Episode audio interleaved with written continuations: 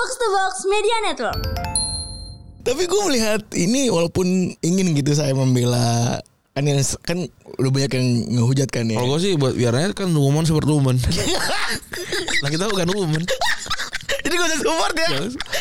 Oke, dan kita akan ngobrolin soal bagaimana seseorang dari Lyon yang sekarang jadi pemain paling hebat sedunia ya. Kalau Ballon d'Or tuh ya gue bisa bilang pemain paling hebat ya. Dan cerita-cerita yang akan kita sampaikan itu adalah cerita-cerita personal. Ya. Bahkan ada orang yang dia dia piara di penjara anjing. Iya benar. ada ada orang yang nyepuin Valbuena itu adalah orang teman masa kecil dia yang pernah masuk bui. Iya benar. ya itu lah woman support woman, skena support skena apa-apa. Lu kalau satir kebangetan lu. Apa satir aja orang gue lurus begitu kata-kata gue.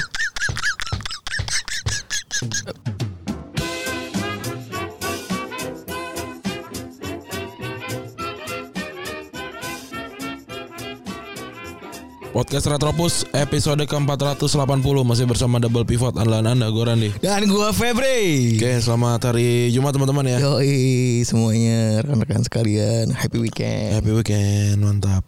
Jangan lupa kalau gua Smackdown suka Apa? jagoan lo apa? Smackdown siapa jagoan lo? Jagoan gue yang dulu nggak pernah kalah sampai sekarang sih karena dia udah balik lagi ke uh, SmackDown. Brock Lesnar gue. Wah. Undertaker enggak Undertaker? Undertaker enggak lah gue. Gue Rizky Bilar gue. Undertaker. Kenapa Undertaker? Ada yang mirip Undertaker kan? Itu gak, gak mirip Undertaker. Enggak. itu mirip sama model-model itu kan model-model apa barang-barang branded gitu kan Itu kosong banget tuh gitu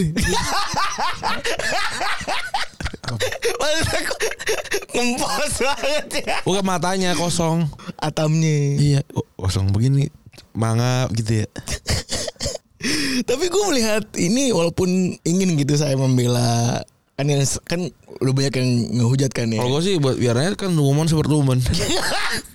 nah kita bukan woman. Jadi gue usah support ya. ya boleh tapi maksudnya kita ngeliat aja ini kalau kalau kalau gue buat gue laki-laki tuh nggak nggak terlalu banyak ikut campur lah harusnya. Oh iya. Cukup jadi mantau ya sekarang ya. Iya. Tapi gue menarik fenomena yang menarik karena dia ini kan basicnya cuma satu ya pengen nunjukin kalau dia ini ngeblok someone gitu ya. Nge-mute. Nge-mute someone dan maksudnya nge-mute dan diungkapkan tuh gue rasa lebih condong malah jadi seperti mengajak rekan-rekan yang lain kan gitu. Gue ya. kan kalau gue liat dari dari radar fobia, dari caper fobia gue, caper ini loh. Dia Terindikasi caper. Berarti kesalahan awalnya adalah caper kan. caper awalnya.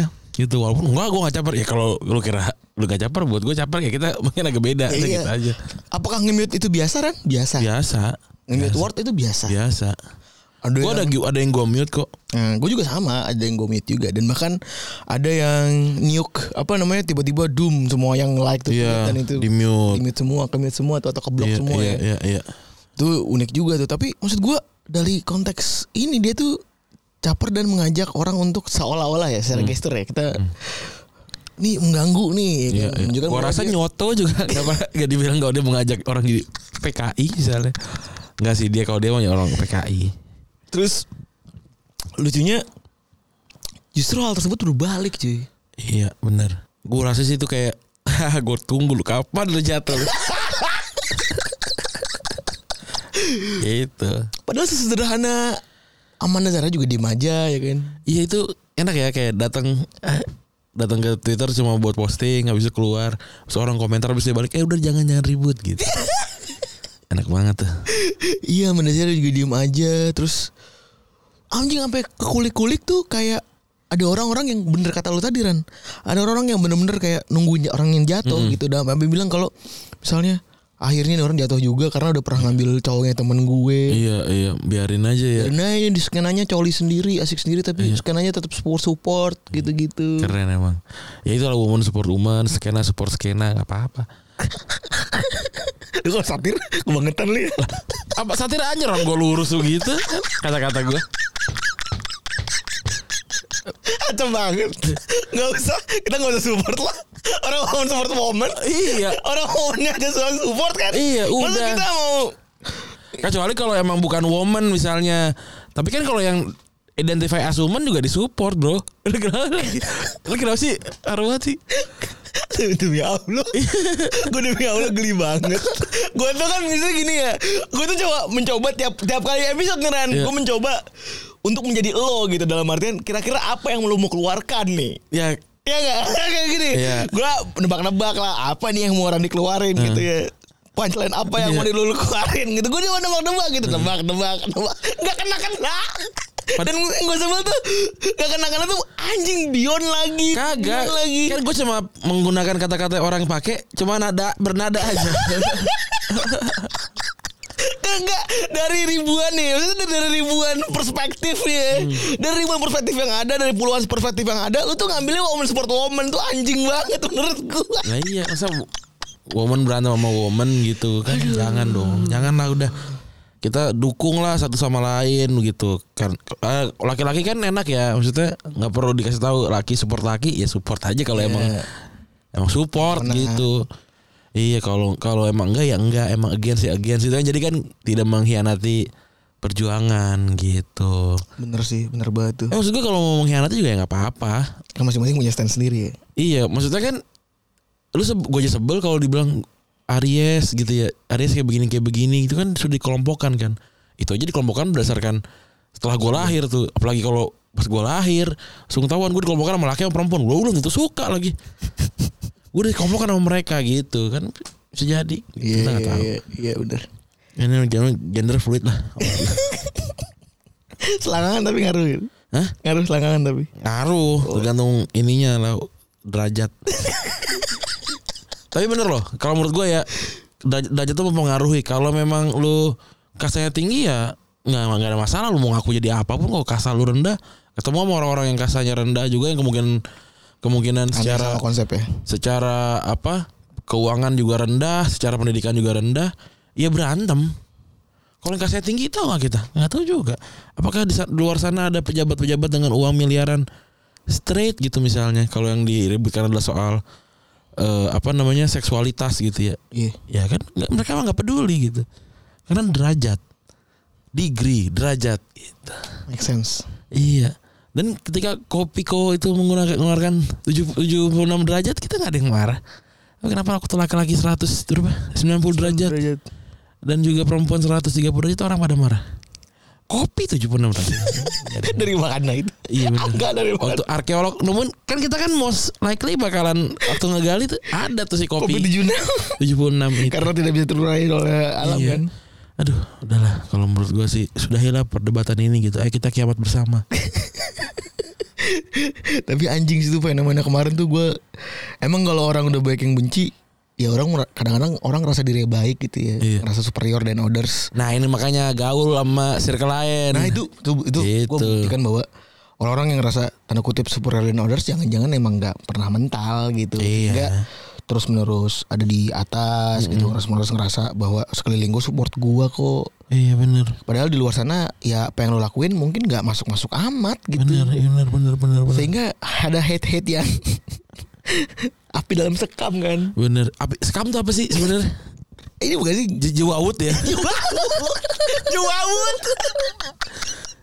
Ini apa namanya Ga- gandum lagi itulah. Jerami. Jerami ya. Oh, iya Jewawut lah. Iya, Juawut itu. Iya, terus terbakar lah semuanya itu kan terus orang, orang udah mulai sadar tadinya ada tuh ada gue yakin dari ya dari 18.000 ribu followers ya seribu bilang cantik dia cakep banget sih gue pengen sih punya cewek kayak gini nih. Skena DJ keren banget lah Ini DJ, DJ.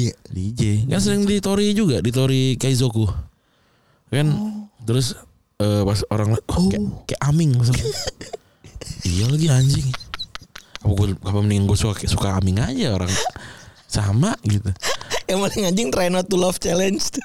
Yang itu gue yang sebelah yang sebelahnya eh dia sebelah lagi fotonya Amanda Zahra kan. Ah, ah, ah. Terus ada yang bilang udah kalah, udah kalah apa sama udah Iya. kalah muka sama kalah dada. Masih tetap nggak pengen kalah aja. orang kalau sirik terus ada yang komen-komen tuh jahat-jahat ya keluar ya. Iya. Orang kalau sirik sama pelamin orang lain tuh mbok ya Coba kita buka dikit ya. nerimo gitu. Kita buka dikit ya. Ya, Sebenarnya ya tuh orang-orang loh di Twitter tuh. Kalau kata gue mah di, di like, gue nge-like sih beberapa. Eh ini ada banyak kan ini jadi ke mana-mana nih anjing. Sure but remember when you fuck someone else bo- boyfriend. Wah akhirnya ke spill juga kelakuan cewek problem- cewek problematik di Jeskena Perjakselan yang sering dibelangkuin oleh circle-nya di IG dengan topeng feminisnya. Wah. Wah, Anis seru topeng feminis tuh kayak gimana? Yang kayak gitu. Mending nggak pakai topeng kalau kayak gitu. Aduh. Terus juga apa lagi ya? Ya udahlah ya kalau menurut gua. Mm-mm. Makin makin kita ributin orang yang kemungkinan gak, gak ngasih kita duit juga buat apa gitu. Wih keren, keren, keren, keren. Tapi kenapa kalian tetap bahas? Ya karena itu adalah eh kekuatan kita juga ya.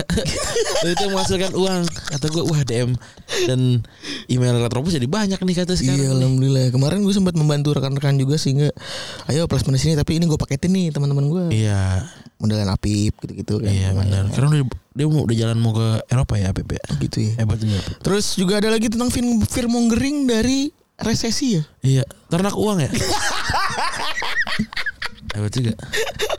Walaupun Mas Randi like lagi nge, lagi ngeriset rasanya ya Iya benar. Lagi ternak uang. Ternyata itu adalah Langkah-langkah tersebut dilakukan oleh Si level-si level mereka ya Iya benar. Mengenai Fear fear mongering. mongering investasi ya Fear mongering tentang resesi dan lain-lain itu yang kena tuh ya orang-orang kayak kita ya, yang emang ada punya duit, emang udah melek jadi ditakut-takutin ya. Kalau orang, orang di pasar ya biasa aja kan resesi apaan? Bukan emang tahun kemarin susah tahun depan susah tahun ini susah ya. Anjing dalam juga omongan lu anjing Iya. Anjing dalam mereka tuh omongan gak lu. penting. Karena gak konkret juga ya Gak konkret resesi dan segala macam. Jangan, jangan lupa untuk apa finansial eh apa pla- planning gitu. Apa yang di planning kalau emang nggak ada? Ya ada dulu emang Iya. Kalau mau financial plan itu duitnya ada dulu ada dulu gitu. Kan jadi nggak valid gitu. ya. Dan orang orang yang si mbak mbak itu kan juga tuh yang ditanya berapa penghasilannya per bulan 1M 1 m gitu. Terus ada cicilan 150 juta kata gue kenapa gak dibayar ya?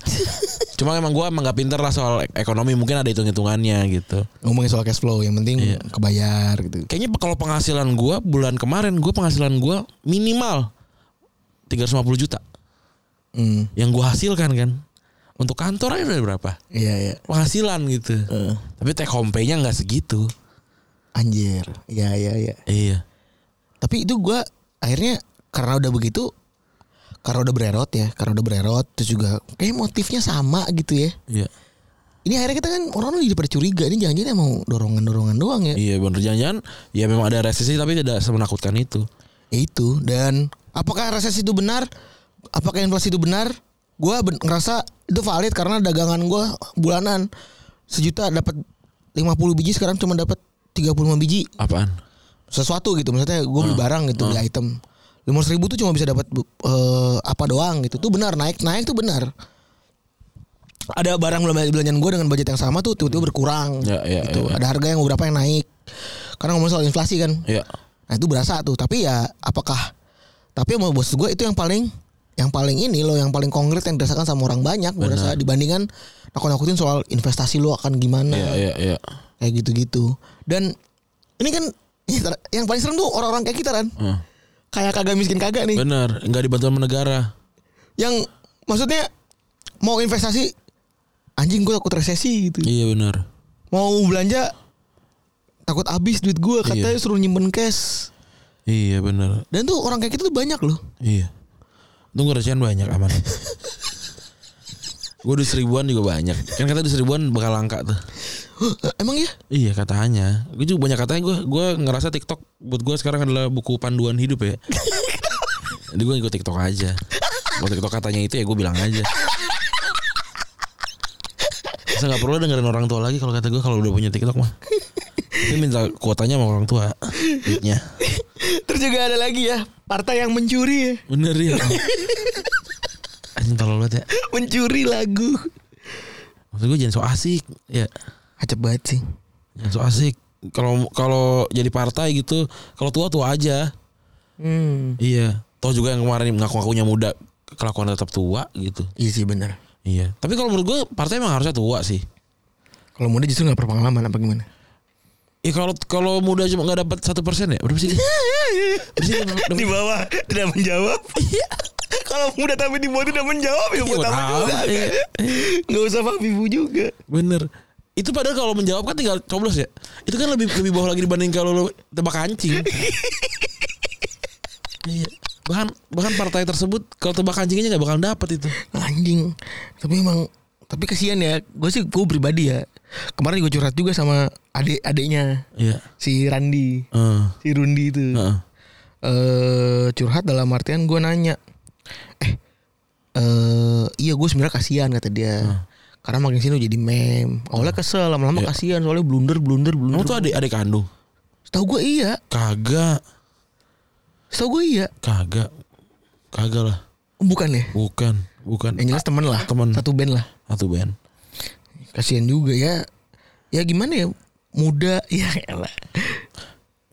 Kalau menurut gue muda itu juga enggak dah sama gue tuh Andi ya emang Grace Natali muda kan kagak juga maksudnya. Tapi ada sih yang eh apa namanya yang kita tahu berdekatan dengan kostum kita tuh yang umurnya di bawah kita tuh ada. Ada. Yang 27 lu percaya sama anak umur 27 lu percaya sama lu umur 27 enggak juga. Enggak juga. Bener lagi anjing Bener lagi. Di saat gue terlalu Itu kan udah tujuh umur-umur gue kebanyakan Favivu kan? Iya bener. Cuma lu di- difasilitasi pakai sama duit bikin partai yuk gitu. Iya. Gue juga kalau punya satu m gue bikin partai gue zaman gue kuliah. Anjing. Gue per- ya kalau lu percaya emang sama politik anak muda ya nggak apa-apa. Kalau gue sih nggak percaya boleh dong. Iya. Iya udah. Aduh elah Satu di bawah Di bawah dua persen. Oh, Berapa persen ya? Kalau di bawah Intinya di bawah Orang tidak memilih lah. Iya itu kalau kayak tape sama lemon didimin alkohol lebih tinggi VP persentasenya ya. Randi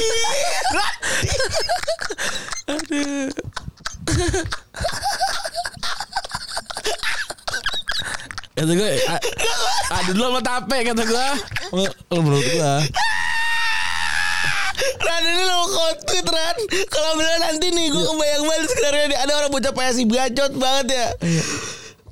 Ini orang sur surveinya Nilai surveinya aja di bawah Tape sama. Sa- konsentrat alkohol di tape yang didemin semalam aja diem aja deh udah. Jadi diemin dari berapa tahun yang lalu? Masih belum persentase sama. Aduh. Ngikut-ngikut nggak pakai modal tuh. Iya aduh. Masa kita itu kalau kalau yang disama sama Pak Ganjar tuh udah paling mantep sih. PSI sopo. Tapi yang ini Yang soal Ini lagu akhirnya Ini juga ya Mendekat juga Akhirnya minta maaf Hmm.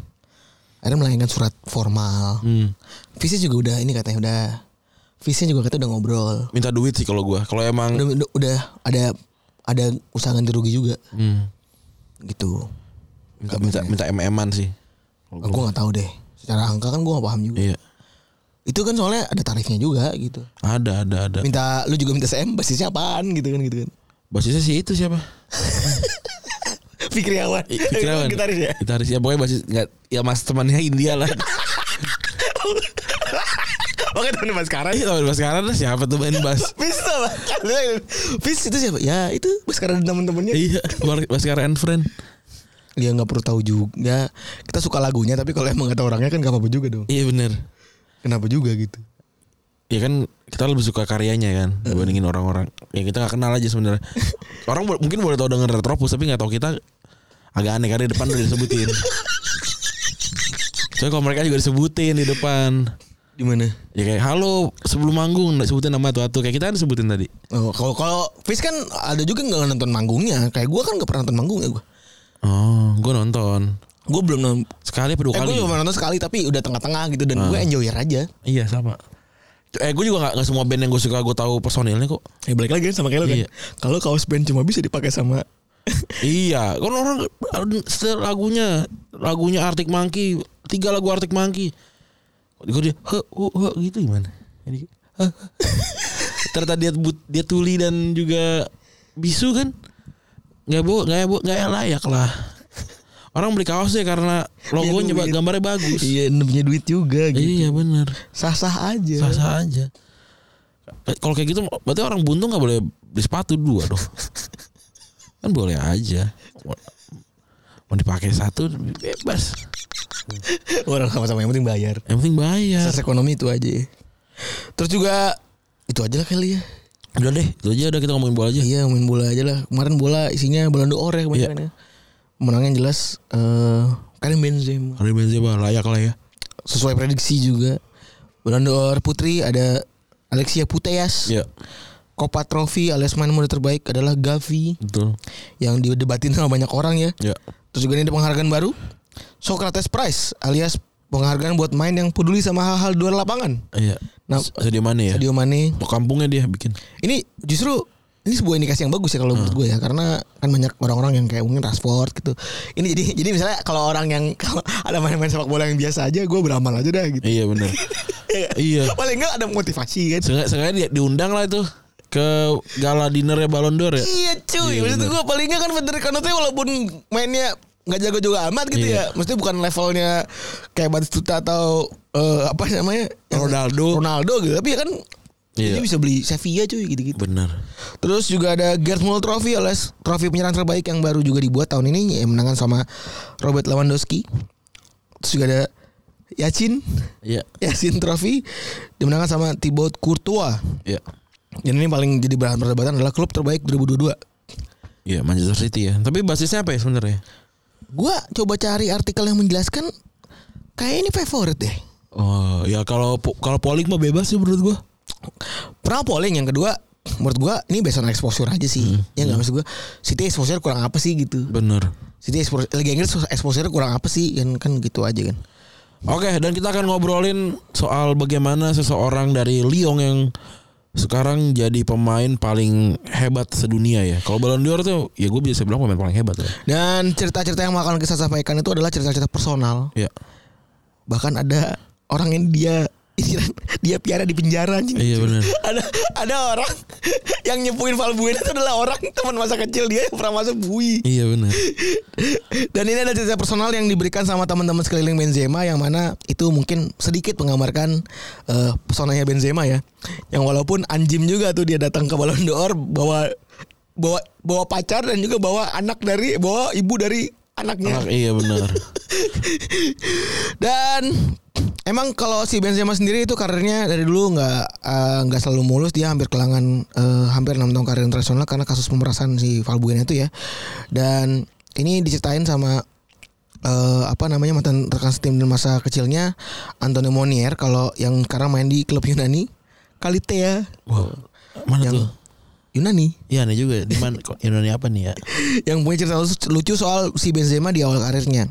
Ketika Benzema debut pertandingan Liga eh, Champions lawan Lyon waktu eh, lawan Luxembourg, waktu itu pelatihnya si almarhum Gerard Houllier. Munir cerita kalau Benzema muda waktu itu usianya 18 tahun, kesel karena dikasih nomor punggung 44. Oh, kesel dia.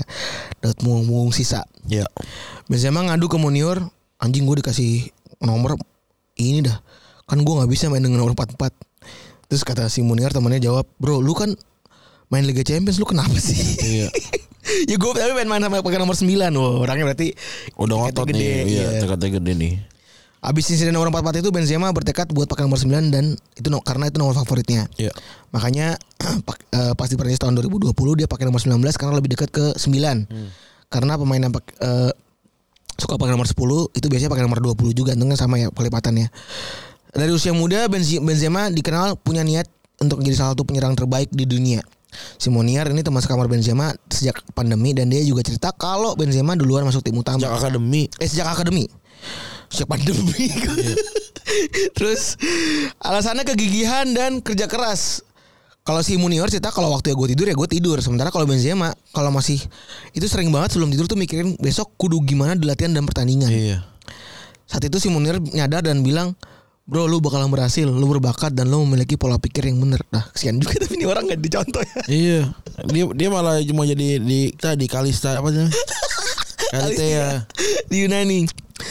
Dan akhirnya eh, si Munier dan Benzema masuk ke eh, klubnya si apa namanya Lyon dari lama dan mereka ngerasa bahwa ini mereka merefleksikan perjuangan mereka ketika mereka bisa masuk ke tim utama di tahun di tahun 2005. Si Munir cerita kalau kami cukup senang memainkan setiap pertandingan bersama di akademi dan ketika Benzema berusia 14 tahun dia adalah pemain normal dan tidak ada yang istimewa. Wow. Karim akan mengakuinya. Mungkin satu hal yang membuatnya menonjol adalah finishingnya.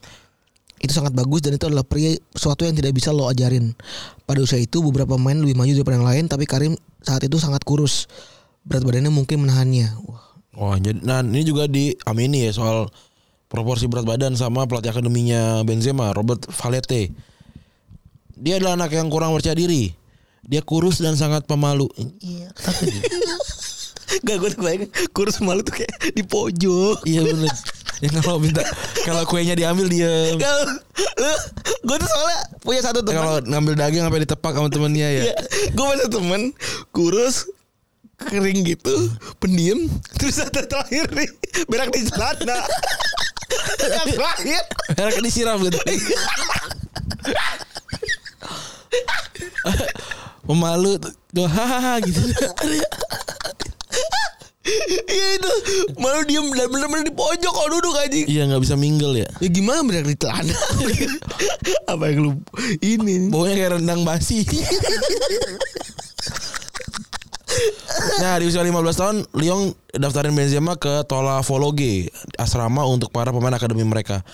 Dan dia udah nunjukin tanda-tanda kemajuan dari eh, permainannya. Tapi Munir percaya satu musim di satu musim panas waktu itu Benzema usia 16 tahun dan ini adalah titik baliknya. Waktu itu Benzema 16 tahun dan saya ngelihat perbedaan besar kata Munir. Ini Munir apa Valete yang ngomong nih? Ini masih Ini kalau katanya si Oh. Berat badan Tadi Valete sekarang musim Munir Munir lagi ya. Munir cerita kami menyelesaikan semua pertandingan kami dengan dengan akademi dan berpisah untuk liburan musim panas di bulan Juni. kami semua datang kembali pada bulan Agustus buat mulai musim baru. Nah, tapi yang harus datang Karimnya beda. Dia udah punya otot sekarang. Wah keren Kata Munir, sebagian besar dari pemain angkatannya santai selama istirahat musim panas, tapi Karim fokus buat berkembang. Jadi emang dia tuh bikin marginnya makin kecil lagi dengan pemain-pemain yang mungkin udah diberkahi sama kehebatan secara fisik ya. Iya Nah, para pemain lain juga terkejut ya terutama terutama pemain bertahan ya. Ini nggak mungkin nih Karim yang sama sama beberapa beberapa bulan bulan yang lalu gitu. Dan dia sekarang udah mulai juga ngelatih perutnya dan juga ikutan tinju di gym. Dan dia bertekad untuk melakukannya dengan baik. Ketika Karim usia 13 14, 14 tahun, sebagian besar pelatih akan bilang ini nggak bakal sukses nih anak nih gitu. Jadi ya memang ada yang kayak liat bloomer gitu kayak Karim Benzema gini ya. Tapi ketika liburan orang ini justru malah ngasah dia jadi berlian jadi bagus Kalau banget. si Messi itu dulu dari umur 7-8 tahun ya 8 udah, tahun udah di udah, lama sih ya. udah maksudnya udah lebay ya Eh udah udah hebat. Udah lebay maksudnya Bener. Dan pelatih kepala eh, Paul Le Guen bilang kalau debut profesional Benzema di di 2005 nih Januari lawan Mets ini sebul- sebulan setelah dia usia 17 tahun jadi tuj- 17 tahun 30 hari. Dan eh, setelah eh, itu dikasih 6 lagi penampilan di liga dan musim berikutnya dia cetak 4 gol dalam 16 pertandingan di semua kompetisi. Di usia 20 tahun Benzema masuk radar MU karena penampilan moncernya di Liga Champions. Rio Ferdinand pernah bilang kalau pertama kali gua main lawan dia, Sir Alex Ferguson langsung pengen ngontrak si Benzema. Si Sir Alex ngomong sama Benzema di lorong-lorong ganti setelah pertandingan dan officialnya sampai harus menariknya pergi. Wah, dipepet ya. Ya. Monier ngejelasin gimana detail dari cerita itu Monier cepu ya teman Iya. deket tapi wah ini kayak kayak kalau kalau sukses gue cerita kali berarti ya Iya benar. Nanti gitu kan dia. Terus dibilang Karim tuh adalah tipe orang yang presensing. Kalau bisa dijelasin right here right now lah yang jadi dipikirin. Dan MU sangat tertarik untuk kontrak Karim sehingga Sir Alex eh, Ferguson pergi ke rumah Benzema buat ketemu orang tuanya. Tapi mimpinya adalah bermain buat Madrid. Dan dia benar-benar mengagumi Ronaldo Brazil waktu itu ya. Dan dia bilang itu adalah idolanya. Iya. Impian Benzema selalu bermain buat Madrid dan dia juga ingin mengikuti jejak Ronaldo. Kalau kata si Monier, jika Real Madrid bakal eh, mau ngontak lo, lo nggak mungkin bisa nolaknya gitu ya. Terus ada lagi testimoni datang dari Frederick Rignole, Rig- Rigole. Rigore. Rigole itu pelatih Benzema tahun 95 dan masih hubungan sama keluarga Benzema sampai sekarang. Oh ini berarti pelatih kecil berarti ya? Iya, kecil. SSB. SSB. Kami memanggilnya Coco. Ya, so asik banget dia kata dia. Itu nama panggilannya hanya teman dekat dan keluarga yang memanggilnya demikian. Wah. Iya. Kalau kayak gue kayak pipi kayak gitu teman SMP Oh, gue. SD SD? gue, teman SD gue. Dari SD doang. satu? Dari kelas 1. Gue sempat bingung tuh ada orang di mana gue bareng sama lu manggilnya pipi anjing. Itu ada teman si Ardi itu Iya. di Kaskus waktu itu kalau salah. Iya. Daerah tempat Karim tumbuh sangat sulit. Dia sangat pendiam tapi dia suka bermain sepak bola. Dia suka dia berusia 8 tahun ketika Rick Nolet pertama kali melatihnya dan ada kesenjangan besar antara Karim dan pemain muda lainnya. Wah ini benar-benar kecilnya jelek berarti dia. ya. Rigole tidak pernah membayangkan dia bakal berkembang menjadi pemain yang kayak sekarang dan Karim ternyata emang pekerja keras sejak kecil. Rigolet bilang kalau Karim su- suka susah buat disuruh istirahat. Wah gila. Dia lebih senang main bola nembak ke dinding. Sampai si Rigolet bilang, "Karim lu istirahat aja nonton TV gue sono gitu loh." Rigolet dan Karim pernah menghadapi tim junior Lyon dan Karim nyetak dua gol. Dia memenangkan kami permainan dan mencari dan pencari bakat dari Lyon sangat terkesan sampai langsung pengen ngontrak Karim. Oh ini awal mula Karim ketemu tuh. Iya benar. Dan ingat jarak yang cukup dekat ya. Ada banyak orang yang ngunjungin rumah masa kecil Benzema. Jadi kayak napak tilas lah gitu ya. Ini nih rumahnya Benzema gitu. Nah penghuni saat ini namanya Aida awal terkejut. Ada apa ini? Kenapa rumah saya ramai sekali? Jadi gue pindah waktu itu pada tahun 2017. Banyak orang terutama jurnalis terus ketuk pintu saya dan bilang Kenapa sih kalian datang ke sini mulu gitu? Dan ternyata ada yang ngasih tahu juga kalau ya ini memang rumahnya Benzema zaman kecil gitu dan kami sangat eh Karim sangat terkenal dan sangat dihargai di sini. Anak-anak banyak yang ngomongin anak orang itu. Saya kenal salah satu saudara perempuannya karena anaknya satu sekolah sama anak saya. Orang tuanya juga nggak tinggal terlalu jauh. Mereka masih di Lyon. Kalau menurut Ramon Calderon yang nyadari potensi Benzema jauh sebelum dia gabung sama Madrid ya. Ya. Setelah mantau dengan cermat kemajuan sang menyerang, eh dia akhirnya bilang kalau Benzema ada dalam radar kami waktu itu ke Atletik. Tapi kami memiliki Ronaldo, Ruth van Nistelrooy, Raul dan Arjen Robben. Dan kami tidak berpikir ini adalah waktu yang tepat bagi Benzema buat gabung sama kami. Oh, ini perkara waktu berarti ya. Iya. Dia itu ke Madrid 2009 berarti ya. 2009 ya. Kayak barengan sama itu ya. Barengan sama Ronaldo ya? Ronaldo kakak gak sih? Iya. Tapi kami tahu dia akan menjadi salah satu pemain salah satu pemain Nah, bunyi ini. salah satu pemain yang harus kami tanda tangani lebih jauh. Ah. Dia bermain melawan kami dua kali 2007 dan 2009 Lyon ngalahin kami dan dia menunjukin betapa berbakatnya dia. Terus dia cerita kalau Lyon pengen 30 juta tapi kedengarannya murah sekarang. Tapi itu tahun 2006. Saya datang ke Nistelrooy cuma 11 juta. Higuain cuma 9, Marcelo cuma 6. Jadi ya beda harga kayak sekarang ya. Iya. Waktu itu dia umurnya masih 21 dan Benzema awalnya kesulitan adaptasi di klub di klub Madrid ya. Dia baru dia nyetak 9 gol dalam 30 tiga penampilan tahun debutnya dan itu pencapaian terendahnya dalam satu musim di Spanyol hingga saat ini. Dan dia ada di belakang Higuain dan Ronaldo di lini depan. Hanya cuma 14 dari 27 penampilan lig- liga Benzema waktu itu yang dimulai dan ada kekhawatiran apakah dia terus cepat pindah ke Bernabeu. Oh ini kayak Odegaard gitu ya. Iya. Takut mungkin dia dipindah kecepatan. Benar. Bahkan Madrid tuh waktu itu pengen ngontrak dan minjemin dia balik lagi ke Lyon. Iya. Kata si Monier nih, si cepu, si pencerita. Iya. Dia tadi dalam cerita POV cepu ini, dia ini. Penjuta saya dalam POV cepu. dalam cerita ini kita akan melihat tiba-tiba Monir muncul ya. Iya iya. Ini banyak cerita nih ya. Ya, Dan ini seperti podcastnya Gudang Bedil tapi Liong lah ya. banyak orang nggak yakin apakah itu terlalu dini dalam karyanya. Ini adalah langkah eh, ke Madrid ya yang anda buat ketika anda berusia 24, 24 atau 25 tahun. Karim sudah siap tapi itu adalah negara baru dan bahasa baru. Dia butuh waktu. Anda nggak mungkin bisa bertahan lama dulu nanti dengan Ramos, Ronaldo dan Marcelo jika lu nggak ber- berbakat. Dan perkataan si Monier itu disetujui sama si Ramon Calderon. Penggemar Madrid emang bisa nuntut, tapi eh, jadi jadi beberapa tahun di pertama itu di klub pertama lu emang sulit. Itu kejadian juga sama Zidane kok yang gabung di Juni 2001 dan dicemooh bahkan hingga November. Ya. Tapi sekarang Benzema adalah pemain terpenting Real Madrid dan dia main lebih baik dari sebelumnya dan mencetak banyak gol. Ya. Dia memang ngebalikinnya. Dan kan waktu Zidane cabut selama 3 tahun tuh gak ada pemain yang mirip-mirip Zidane kan eh datang Benzema yang sama-sama keturunan Algeria gitu ya. Arab. Aljazair ya? Iya. Al- Aljazair. Wah dulu Zidane Islam tuh dulu masa kecil buat masa kecil itu kenangan besar banget ya. Iya. Ya, kita seakan-akan berharap ketemu Zidane pas sholat tarawih ya. Terus abis itu patah hati karena tahu oh Zidane bininya penari. Terus cuma Islam KTP.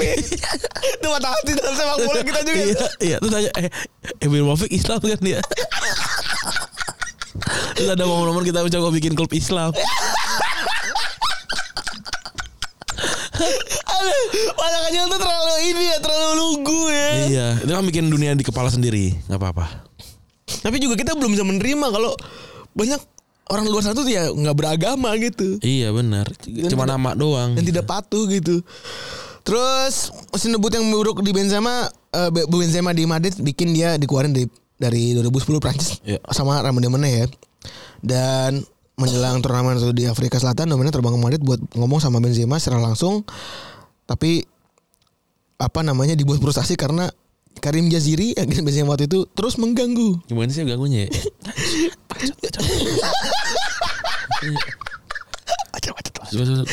Cari zodiak tolol gitu. lu lu boleh nggak percaya Benzema tapi jangan juga percaya zodiak tolol gitu. Kata gini, pati apa? Tolol. Tolol. Iya. Lu amrazing lu.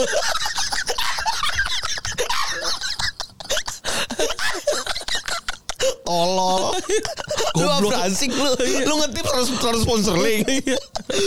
ah, pelatih tolol gitu. Saya tidak membutuhkan agen untuk menyerang percakapan kata Domene.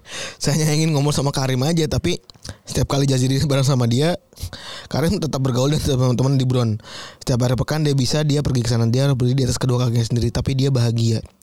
Dia mendapatkan uang yang baik dan hidupnya bagi baik, baik saja. Dia membiarkan agennya melakukan segala untuknya. Oh dia tipikalnya maunya ngobrol sama agennya. Iya Oh, doang.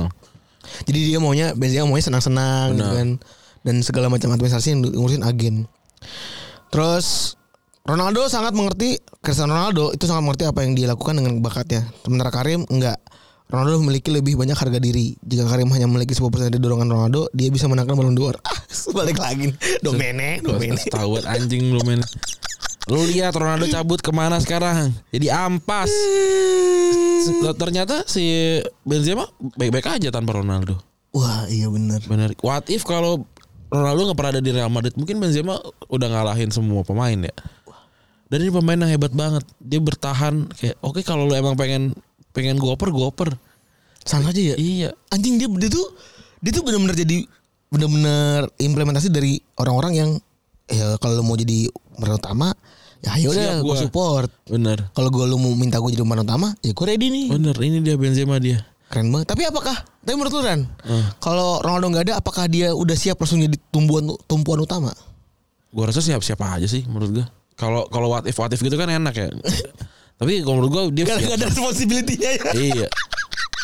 Ya terbukti umur dia pemain dia pemain penerima Ballon d'Or tertua selama 65 tahun terakhir loh. Tiga tiga ya? 34. Tiga empat aja. Nah, ini gue cukup seru ya. Masalah sama Frank Ribery ya. Nah ini leads tuh masalah-masalah seks dia Iya, bersama benar. Valbuena ya. Bareng sama Frank Ribery dia diselidiki karena diduga membayar seorang wanita di bawah umur untuk berhubungan seks pada 2000 2008. Zahia Dehar menuduh kedua pemain pemain membayar untuk berhubungan seks dengannya ketika dia berusia di bawah 18 tahun. Usia legal adalah 15 tahun di Perancis tapi bayar untuk seks dengan siapa pun di bawah 18 tahun adalah kejahatan. Nah, ini juga menurut gua juga kalau dia bilang 18 tahun gimana? Ya kan di awal gitu ya. Iya. Apakah kita cek KTP perek? Enggak.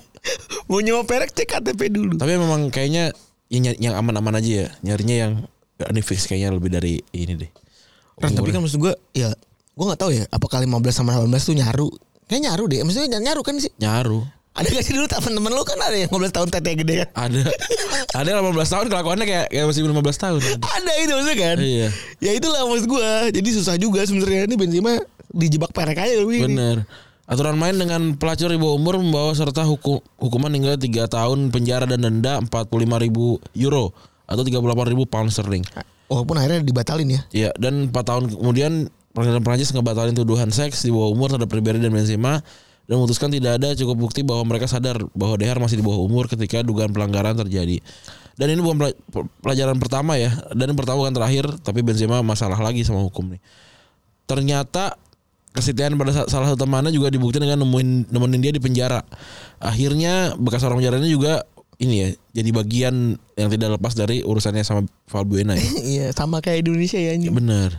Nah pada November 2009 nih, empat bulan setelah eh, Pindah ya. pindah ke Madrid, salah satu teman masa kecilnya bikin masalah, namanya Karim Zenati atau disebut dengan Carlo C nama nama ininya nama jalanannya ya. Ditangkap karena ngebut dengan Audi TT putih meskipun bannya kempes ya. Ada juga nih. Insiden ini terjadi di jalan raya A7 yang menghubungkan Perancis dan, dan Spanyol dan polisi menemukan lebih dari 200 kg ganja dan uset. Buset 200 kilo. Togo mobil aja, mobil Avanza tuh batasnya tuh cuma 250 kalau salah. 20 anjing. Kalau si, si abang ini berat Bawa- 60, mobilnya udah ngeserot. Bawa lagi di bawah Audi TT. Iya, buset 200 kilo. Aduh. Buset itu kayak ini kayak ngantar-ngantar jemput anak teh kayak satu kelas tuh kan 200 kilo totalnya. Oh iya bener anjing. Gila banyak banget nih ya. Kalah lu kayak jemputan gua. Iya. Ketika Zanati di penjara, Benzema mengunjungi di penjara dan kemudian eh, ini memberikan pekerjaannya di di Best of Benzema, perusahaan yang didirikan pada 2008 untuk melindungi hak citranya Benzema. Aneh ya, nawarin kepada seorang eh pemakai ya. Tapi kan koncoran. Iya benar. Kayak lu punya konco yang lagi dibui nih. Nggak, Gue juga konco punya gue punya temen lagi dibui anjing. Nah, terus Gue lagi dibui dia masih bisa on Instagram kan. oh bisa. Gue nggak tahu dia caranya gimana. Pokoknya gue cuma nanya aja. Update-annya berarti apa dia? G- gini aja nih update update HP tutup gini dikasih caption gitu-gitu. Nih. Gue nggak tahu kayaknya dititipin handphone deh. Hmm. bayar gitu kan. Nah, terus dia gue nanya lu masih di dalam cuy? Masih. Bagi duit dong. Ya anjing. Enggak gue kasihan aja konteksnya duitnya juga bukan yang gope atau berapa cuma cepet Heeh. kayak lu ketemu temen lama ya udah dah gue transfer aja dah gitu namanya orang susah kan ya ya udah gue transfer aja gitu cepet nih kasih ke sini Eh, transfer ribet dah pokoknya dah Ah. ya udah gue ya udah lah kasihan teman rumah gue juga karena dan temen nyokap kan terus gue juga bingung gue tuh belum nemu nih kenapa dia bisa foto-foto gitu. Iya iya. lebih ke mungkin sebenarnya lebih ke empati masa sama temen masa kecil aja kali Benar, benar. Nah, ini kita kasih sedikit dulu backgroundnya Zenati ya. Dia lahir di Tunisia, gede sama Benzema eh waktu sekolah ya. Mm-mm. Nama sekolahnya Jean Moulin di Lyon pada tahun eh dikit pada tahun 2015 kayak bukan. 2005 2005 kali ya Tapi be- beberapa waktu yang dihabiskan Benzema sama Zenati ini punya implikasi besar. Nah, pada November 2015 dia ditempatkan di bawah penyelidikan yudisial formal sehubungan dengan dugaan upaya memeras gelandang Lyon, Matteo Valbuena al- atau pemain kecil-kecilan ya atas rekaman sek kecil-kecilan. yang udah kita bahas juga Iya. di episode main kecil-kecilan Ya, ada juga orang kecil-kecilan ya. Benzema ngaku keterlibatannya dalam kasus dugaan pemerasan, mengatakan kepada penyelidik bahwa dia mendekati sesama pesepak bola tentang rekaman itu atas nama seseorang teman masa kecil, ya. kecil lagi. kontol banget Nah, terakhir panggilan telepon dibocorin sama polisi ke stasiun radio Prancis. Aneh juga yang bocorin polisi nih. Oh, stasiun Pr- Prancis yang ngebocorin ke polisi Iya. ya. Dari panggilan telepon terjadi pada 6 Oktober 2015 antara Benzema dan Zenati setelah yang pertama berbicara dengan Valbuena saat bertugas eh, eh, waktu timnas ya. iya Benzema diskors dari main buat Prancis dan Noel Le Graet, Presiden Federasi Sepak Bola Prancis, tidak senang dengan situasi tersebut.